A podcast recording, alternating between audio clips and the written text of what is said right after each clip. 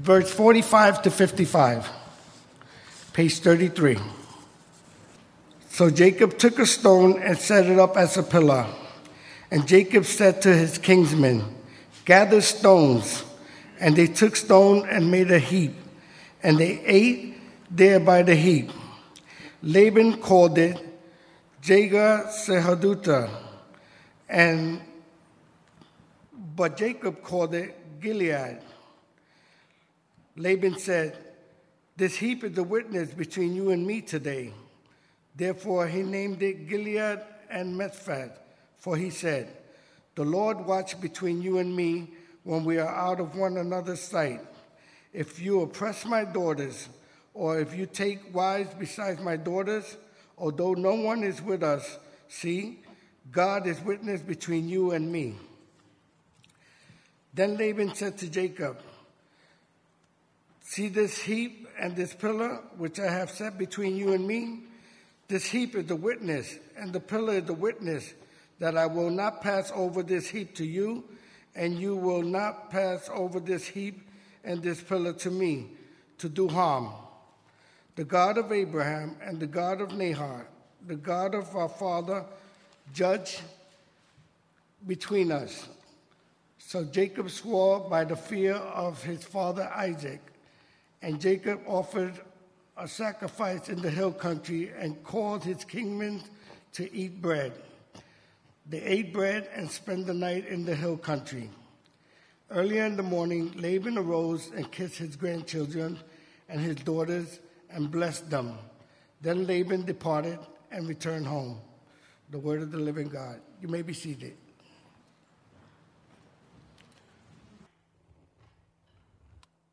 It's not uncommon for uh, certain Christians to say that, that their preference is to read and to study the New Testament rather than the Old Testament. And certainly that is understandable. The New Testament gives us the glory of Jesus Christ. It tells us the practical outworking of our faith. Contrast that with, let's say, the laws of the book of Exodus and Leviticus, or even the historical situations that we see in the book of Genesis or in the Chronicles. At first, it seems like a no brainer that we ought to be spending more time in the New Testament and studying it, in teaching it. But as you begin to study the New Testament, as you are reading it and, and looking into it, pretty soon it becomes apparent that the writers of the New Testament are driving you back to the Old Testament. They're forcing you to go back to the Old Testament scriptures in order for you to understand the grand truths that they're presenting in the New Testament. Every glorious doctrine, every practical teaching rests on the trustworthiness as proved based on what God has done throughout the Old Testament. In other words, they make their arguments and they'll say, here's the truth, if you don't believe this truth, they don't word it quite that way, but here's the truth, and the proof of that, and they go back to the Old Testament. And they, they, they, they back up what they're saying in the New Testament by what God has already done in the Old. For instance, consider uh, Paul's grand declaration in Romans 8:28.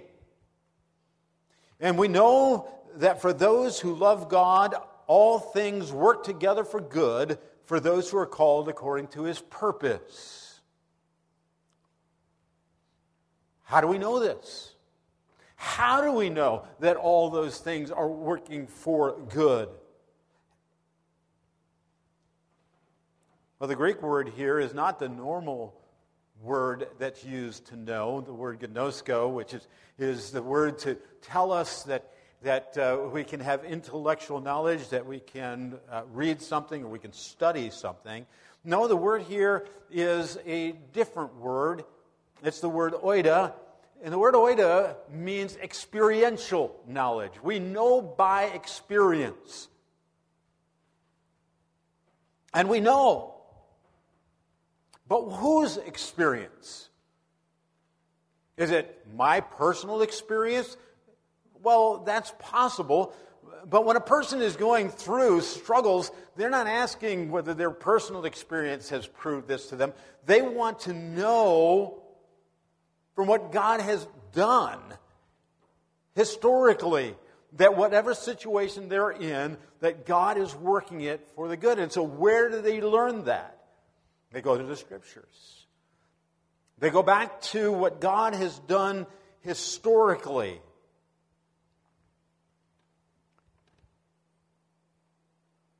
We look at the Old Testament. We look at the story of Noah, of Abraham, of Jacob, Gideon, of Ruth, Hezekiah. Stories of those individuals who found themselves in difficult situations. And God worked all things for their good. And so they know by the experience of what God has done for them. And that's why the very next verse after Romans 8:28 states, for those whom he foreknew, he also predestined to be conformed to the image of his Son, in order that he might be the firstborn among many brothers. That word foreknew means that he set his love on them from eternity. Why can we be assured that all things are going to work together for the good? Because we have seen what God has done in the past for those upon whom he set his love. And therefore, knowing that He has set His love on us through faith in Jesus Christ, we know that He will do the same things for us that He has already shown that He's doing through those people throughout the Old Testament. And that's what we've seen as we worked our way through Genesis now with Abraham, with Isaac, and now with Jacob. It is not because they have anything in and of themselves that makes it worthwhile for God to do this. Abraham was a loser, Isaac was a loser, and Jacob was a quadruple loser. But God worked all things together for their good, for his glory. And so, as our theme, from this passage this morning states God will always glorify himself in fulfilling his purpose in spite of the human tendency to seek personal glory and blessing. God will work all things for whose good? Have you ever asked that question? You notice it doesn't say that he is working all things for your good. It says he works all things for the good of those who love him and are called according to his purpose. In other words, he's working it for the good, the good that he has purposed because he has called you, because he set his love on you. And so as we look at this whole chapter, we only read the last uh, 11 verses, or 12 verses, whatever it was, but we're looking at the whole chapter of Genesis 31. And as we look at this, there are four purposeful divisions that we have in this text. It's, it's, it's, one of those structural things that, that we've been talking about as we've gone through the book of Genesis. And in this case, we have the first half is then paralleled by the second half. And each of those halves has, they're divided as well. So there are four sections in this chapter. Moses, as he wrote this book, wrote it in such a way that if you read it rightly, it grabs you and it sucks you in. There are repetitions, but those repetitions are to reinforce concepts. And so there's a purpose in this structure in each section. What we have in this particular chapter is a contrast, four times. A contrast between what the human being is doing, what they're thinking, why they're making the decisions that they're making, and what God's divine purpose is. And so we have that contrast. Here's what the human makes a decision on, but here's what God was planning, what God was purposing in this. And if we can grasp those concepts as Christians, we may oida, we may know by experience God working in our lives for the good. So the first division presents the contrast between human dread versus divine directives. Human dread, divine directives. You know, in the opening verses of this chapter, Jacob is deciding that he is going to leave Haran, which is where he had fled from his brother Esau, and has spent the last 20 years. He's married two daughters of Laban, Rebecca, or Rachel and Leah.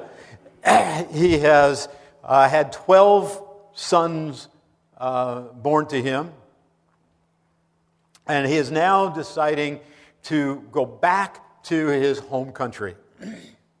But what is he basing that on? Well, listen to his reasoning here as we see it in verses 2 and 3 of chapter 31. It says, And Jacob saw that Laban did not regard him with favor as before.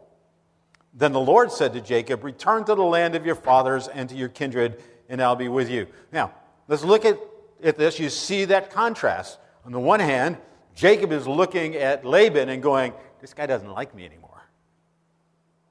Okay? I mean, he's living in his house. He doesn't like me anymore. Right? So he's making his decision based on that. But God has a purpose even in that.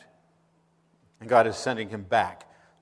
So you see that contrast. So notice that the human tendency in making decisions often is driven based on fear. This has been Jacob's default mode throughout his life. We've seen it again and again. When things get hot, Jacob runs. Verse 1 indicates that what was behind Laban's lack of favor towards Jacob when it says, Now Jacob heard that the sons of Laban were saying, Jacob has taken all that our father, from what was our father's, he's gained all this wealth. Ooh, jealousy. The brothers are jealous here.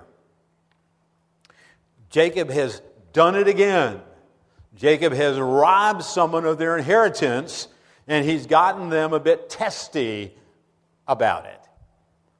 Remember how that happened 20 years earlier, right? When he stole his brother's birthright and the blessing.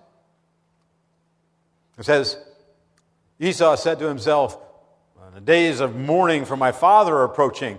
Then I will kill my brother Jacob. But the words of Esau, her older son, were told to Rebekah. Jacob doesn't seem to know how to handle this family conflict stuff, right? He doesn't seem to, to know how to do anything but to run from it. But how about you? Is that only a problem for Jacob? Isn't that really a problem for us in our human lives? How do you handle conflict? Are you a runner or are you the threatener? Which are you? Are you Jacob or are you Esau? Are you Jacob or are you Laban's sons? A runner or a threatener? Are you fearful or are you the cause of fear in others? Neither of those are good ways to make decisions. King Saul. He feared that his army was going to abandon him, and so he went out and he offered a sacrifice that he was not supposed to offer. And in the end, he lost the whole nation. King Ahaz feared the two kings of the north, the kingdom of Israel and the kingdom of Syria. He feared those two kings that they were going to come and put him out of his place. So he sent a bribe up to the king of Assyria to handle those things, and in the end, caused the destruction of his own nation.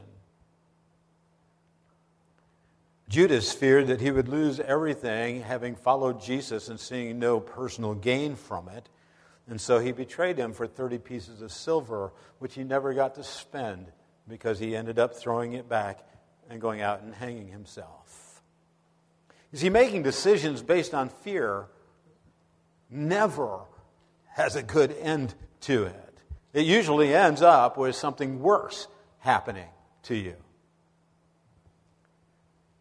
But what's the other side of it? What's the contrast that we see here? Notice that true decision making is based on divine faith. You can make a decision based on fear, or you can make the decision based on faith. Or should I say, up faith in the divine. See, Jacob failed to understand this. He doesn't through this whole chapter. He hasn't up until this point. By God's grace, we'll see that later on he will come to true faith. But he still doesn't understand it at this point. You see, God had made a promise all the way back to Abraham. We said it in chapter 13, the Lord said to Abram, after Lot had separated from him, Lift up your eyes, look from the place where you are, northward, southward, eastward, and westward. For all the land that you see, I will give to you and to your offspring forever.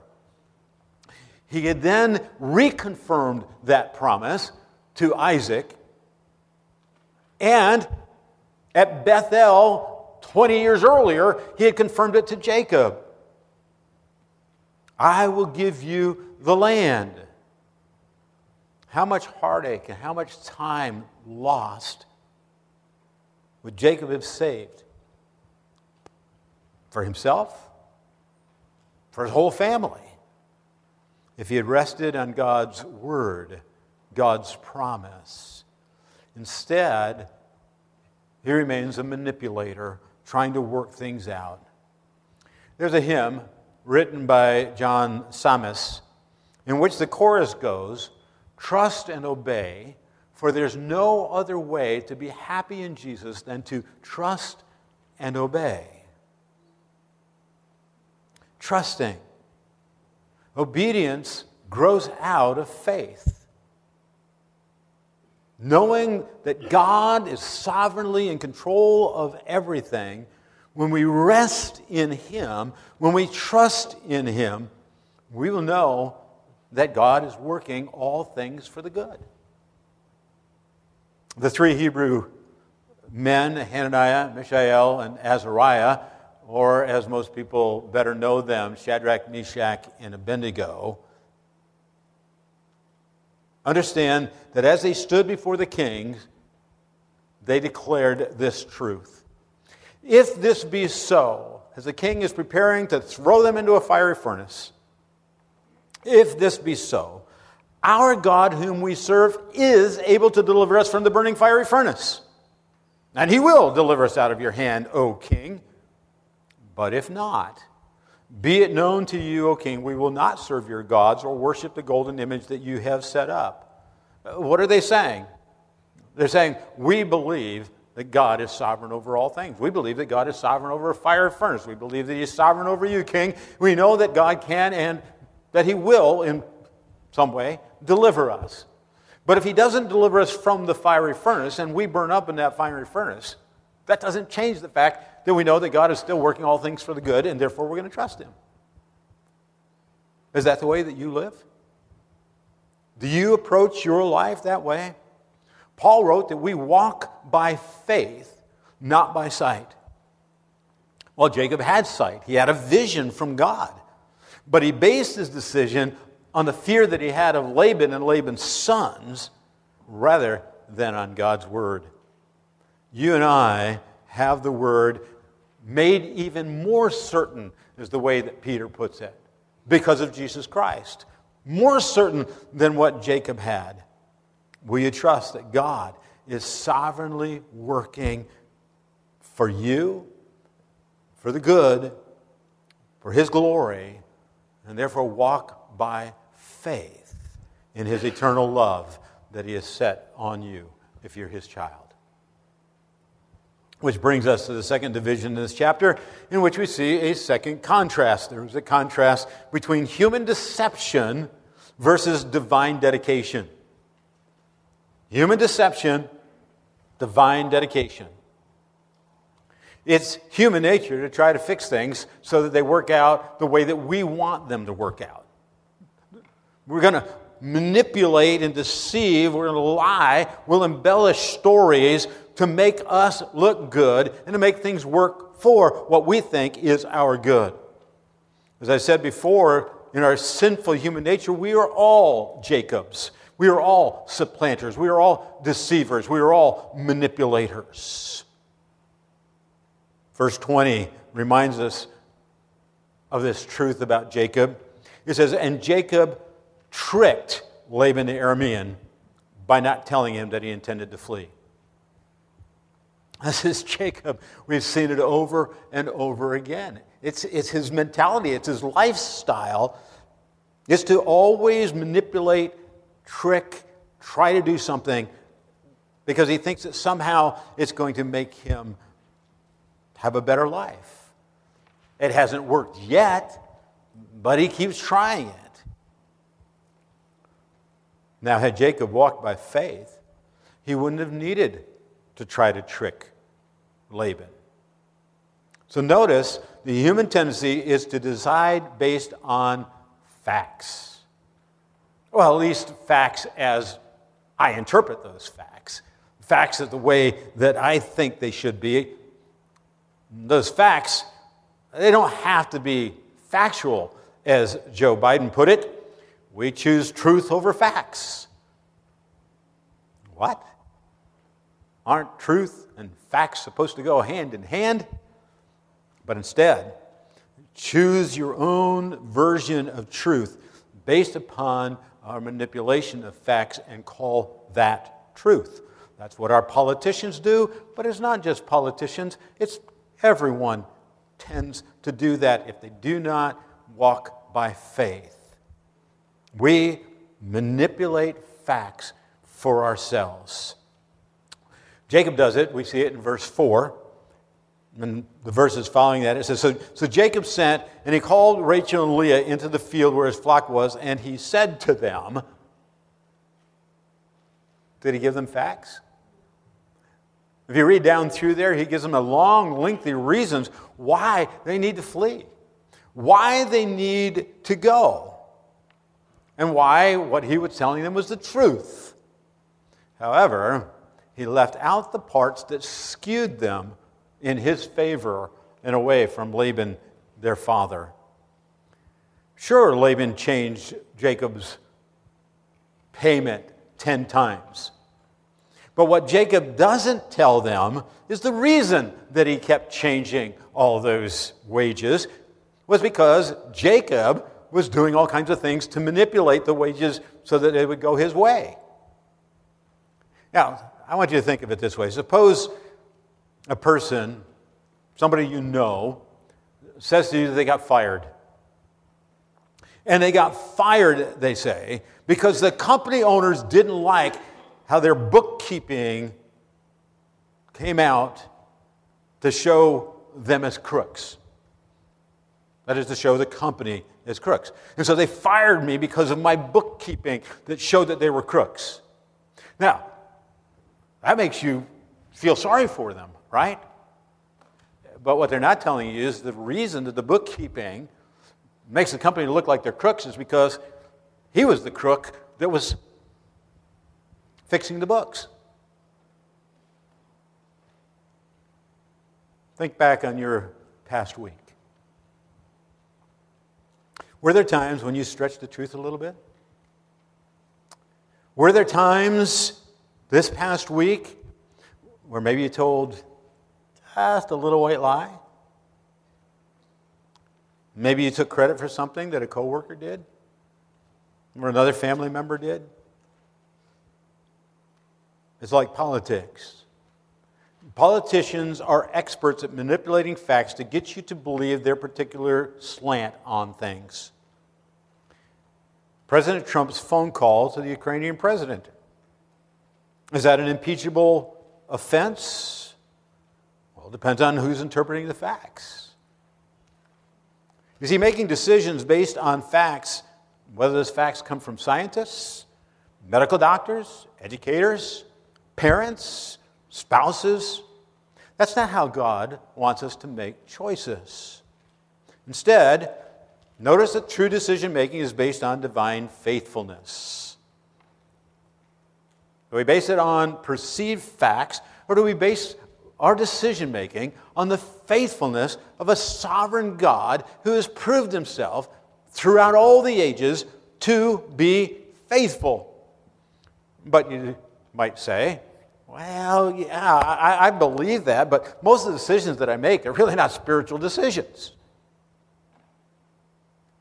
Well, let me ask you would Jacob have really thought that whether he left Laban family, went back to his family, that was a spiritual decision? Would he have sat down and said, Well, what is the theology about my leaving? Chances are pretty good he wouldn't have thought that at all. You see, most of the decisions that we make in our life, we don't see them as spiritual decisions. But that's not the way God saw it. Look at verse 13. Verse 13 of our chapter it says, I am the God of Bethel. Uh, this is, Bethel was the place that 20 years earlier God had shown him the vision of the ladder going up and down from heaven. He says, I am the God of Bethel. That is the God of 20 years ago. When you made a promise that you were going to follow me, and you failed to do it in these past 20 years. I am the God of Bethel. You have been unfaithful, but I am the faithful God. I made a promise, I'm keeping that promise. I am the God of Bethel, where you anointed a pillar and made a vow to me. Now arise, go out from this land, return to the land of your kindred. What do we see here? What we see is Jacob making a decision based upon his twisting of the facts to make him look good. But God is making the decision based upon God's faithful word that he had given 20 years earlier. And that word that he had given even earlier than that to Isaac and to Abraham. And so think about it yourself. Are you thinking about moving? Stop asking whether the school system is good or whether the houses are cheaper or if it might move you closer to your family. The real question is that where God wants me to serve Him better? Can I serve God better in that location than this location? You see, so many professing Christians are wasting their lives because they're making decisions based upon what appears from a worldly perspective to be good for them. But God wants us to look at things and ask what is the good. The good.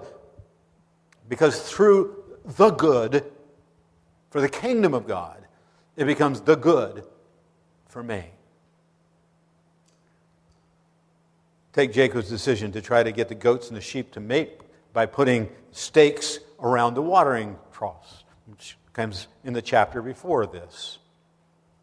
He thought that those were wise decisions. He, he was manipulating things so that he could get better cattle, sheep and goats, from Laban. But listen to what God had to say about it. Now, that's Jacob's approach, but here's God's approach. We see it in verse 12 Lift up your eyes and see.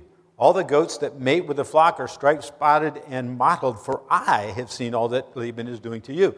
In other words, it wasn't Jacob because you manipulated all these things that we see in the chapter before. It wasn't because you did that, but because I was watching over you and I had made a promise to you that I'd bless you. And no matter what Laban was doing, I was in charge of that. I'm in control. So it had nothing to do with all that manipulation and, and, and, putting those stakes and all that kind of stuff. It had nothing to do with that. It had to do with the fact that I made a promise and I keep my promises. I am faithful. Those lambs, those kids that were born, were born because of my decision. Remember what the scripture says about us as human beings? That in the womb it is God who is weaving us together. That DNA does not come together by accident. It comes together because God is weaving it together. That stands true not only for us as human beings, but it did for these kids and for these lambs. For the goats, the sheep. God was faithful in keeping his promise to bless Jacob. Stop looking at the outward facts and begin to trust God in his faithfulness. We come now to the third division in this chapter. This third division, which contrasts human defenses versus divine deliverance. How big of a wall do you have to build to stop an airplane from flying over? How strong does a shield have to be for a knight to be protected from a fire breathing dragon? You see all those movies and stuff where the knight has this shield that's about this tall and this wide, and this dragon is going, you know, it's like massive furnace blowing at you, but that little tiny shield keeps him from burning up. Never has made sense to me. Well, how fast does Jacob have to travel to get away from Laban? Jacob's got to travel with his children, his wives, all his cattle, the sheep, the baby goats, and, and, uh, and, and, lambs, right? He's got all that that he's got to travel. How f- fast does he have to travel to get away from Laban, who is going to come on camels and horseback? I don't care what kind of lead you have, they're going to overtake you. He doesn't think that through. So, what happens? Well, Laban catches up to Jacob. And in verse 31 and following, it says, Jacob answered and said to Laban, Because I was afraid, for I thought that you would take your daughters from me by force. Anyone with whom you find your gods should not live. In the presence of our kinsmen, point out what I have that is yours and take it. In other words, he has been caught. The army of Laban is surrounding him. He has no other recourse than to say, Whatever you want, there's nothing I can do about it. That's the way it is in life, folks. When we try to avoid problems, they eventually will catch up to us. Jacob had taken off when Laban went away on a three day uh, working trip. That gave Jacob a three day head start, but it wasn't enough. Now, later on in this passage, which Tony read, uh, they built a monument, a, a, a large pile of rocks to protect each other, themselves from each other. It didn't stop their descendants. The descendants of the nation of Israel in Syria who were at war constantly. So notice that the human tendency is to decide based on foolishness. We make decisions, if they are not based upon God's faithfulness and God's glory, we make decisions that eventually turn out to be foolish. How many times have you looked back on decisions that you made and thought, boy, that was really stupid? I don't know about you, but that seems to happen to me about twice a day, maybe more often. have you ever thought that you were in the right, strongly argued your position? maybe even won the argument. And then later on, you found out that what your argument was was wrong. It's happened to me a few times. I don't admit it, but it has. Well, that's what happens to Jacob in verse 32. Now, Jacob did not know that Rachel had stolen them, that is, Laban's gods. He has just told Laban, You can kill. If you find those gods amongst us, you can kill them. Rachel hadn't told Jacob that, he had stolen, that she had stolen the gods. So you can kill him. Do you know Rachel? Rachel is the love of Jacob's life, the apple of his eye. And he's just put her life on the line because doesn't know everything. How often in our lives we make decisions because we think we know when we really don't. As Independence Day guys say, oops, oops. What's that mean? Well, it's human nature to think we know what is right, even though none of us are omniscient. God alone is omniscient. Rachel stole those gods, put the whole family in danger. In another chapter, she's going to have to throw those gods away. She gains nothing by stealing them. You see why it's so foolish to try to manipulate things? To threaten in any other way, to try to figure out how to get your way for the future? But notice the true decision making that it is based on divine favor. You see, Jesus told us not to worry about tomorrow because tomorrow has enough problems of its own. Don't worry about tomorrow. Instead, he encouraged us to trust the Father, the Father that clothes the lilies of the field, the Father that feeds the birds of the air, to trust the Heavenly Father who knows what we need even before we ask Him. Jacob is running all over the place trying to outfox his father in law without success. Meanwhile, his heavenly father was already handling the problem for him. In verse 24, we see God at work. But God came to Laban the Aramean in a dream by night and said to him, Be careful not to say anything to Jacob, either good or bad. Now, how would you like a God like that, right? Anytime you've got problems, God just steps up and says, I'm his bodyguard. Don't touch him. That'd be pretty good, right? Well, the truth is, that is the fact. God is, if you are a believer in Jesus Christ, if you trust in Him, God is your bodyguard. He is carrying it out. God is working all things for the good.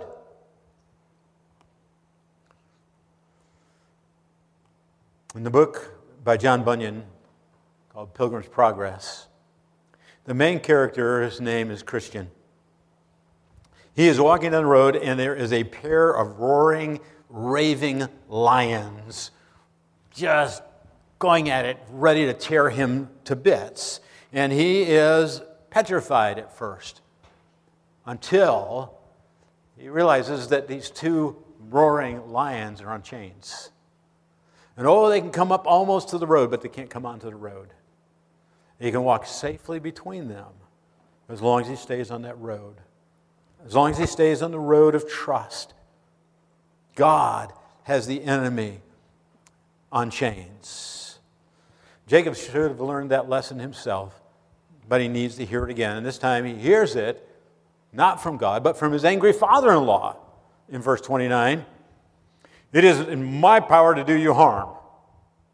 But the God of your father spoke to me last night, saying, Be careful not to say anything to Jacob, either good or bad. God put that chain on Laban. What did Paul say? And we know that for those who love God, all things work together for good for those who are called according to his purpose. He goes on in Romans 8 to say, If God is for us, who can be against us? The final division contrasts human departure versus divine division. Wouldn't it be nice if you could always avoid conflict? Wouldn't that be wonderful?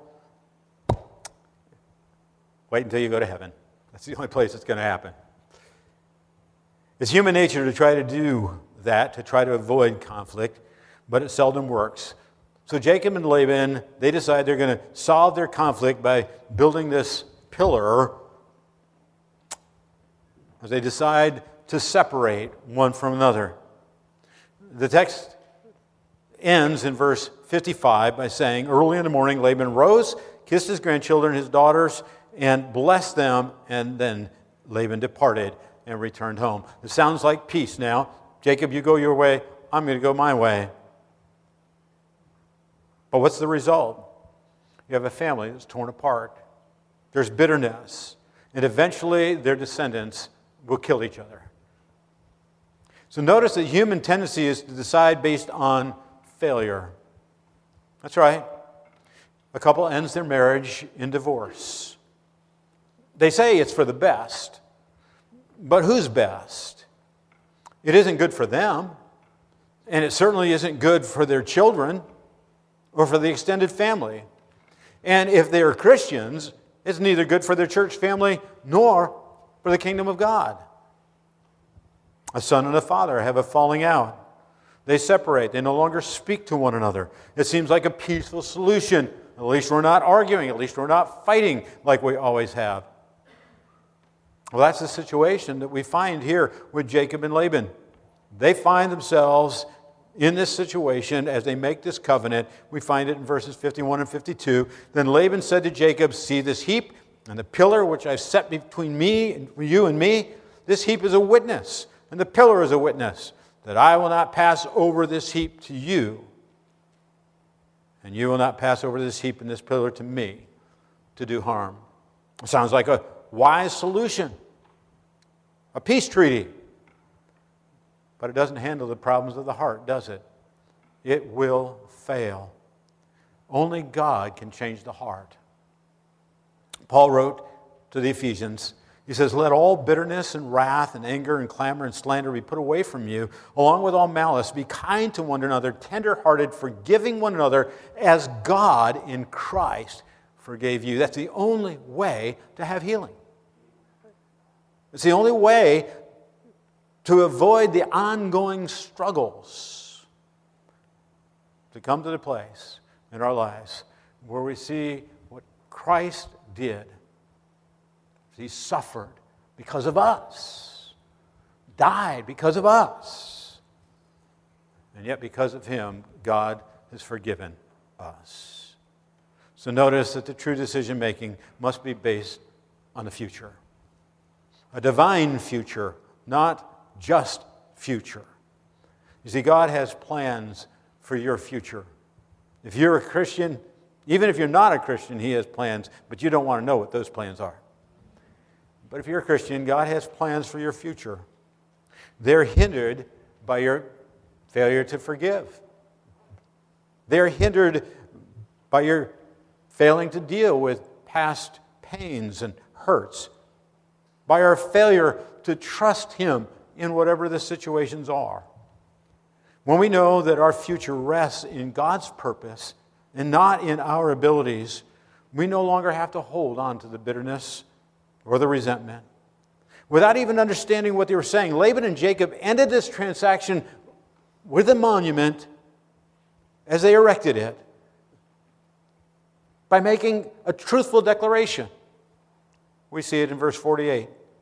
Therefore, he named it Galeed and Mizpah, for he said, The Lord watch between you and me when we're out of one another's sight.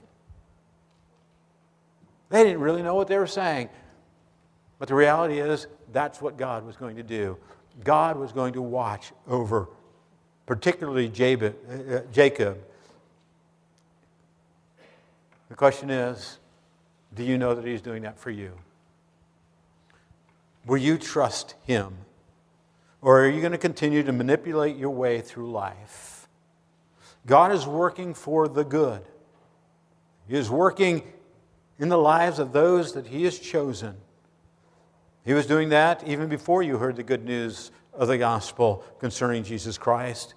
He's watching over you here in Brooklyn, or if you live in Staten Island. Karen, Danielle, Matt, and I, we're going to be going to Pennsylvania for her mother's funeral later this week. God is going to be there. He is the God of our past, our present, and our future. All right, Matt. Rest in that truth. God is in charge.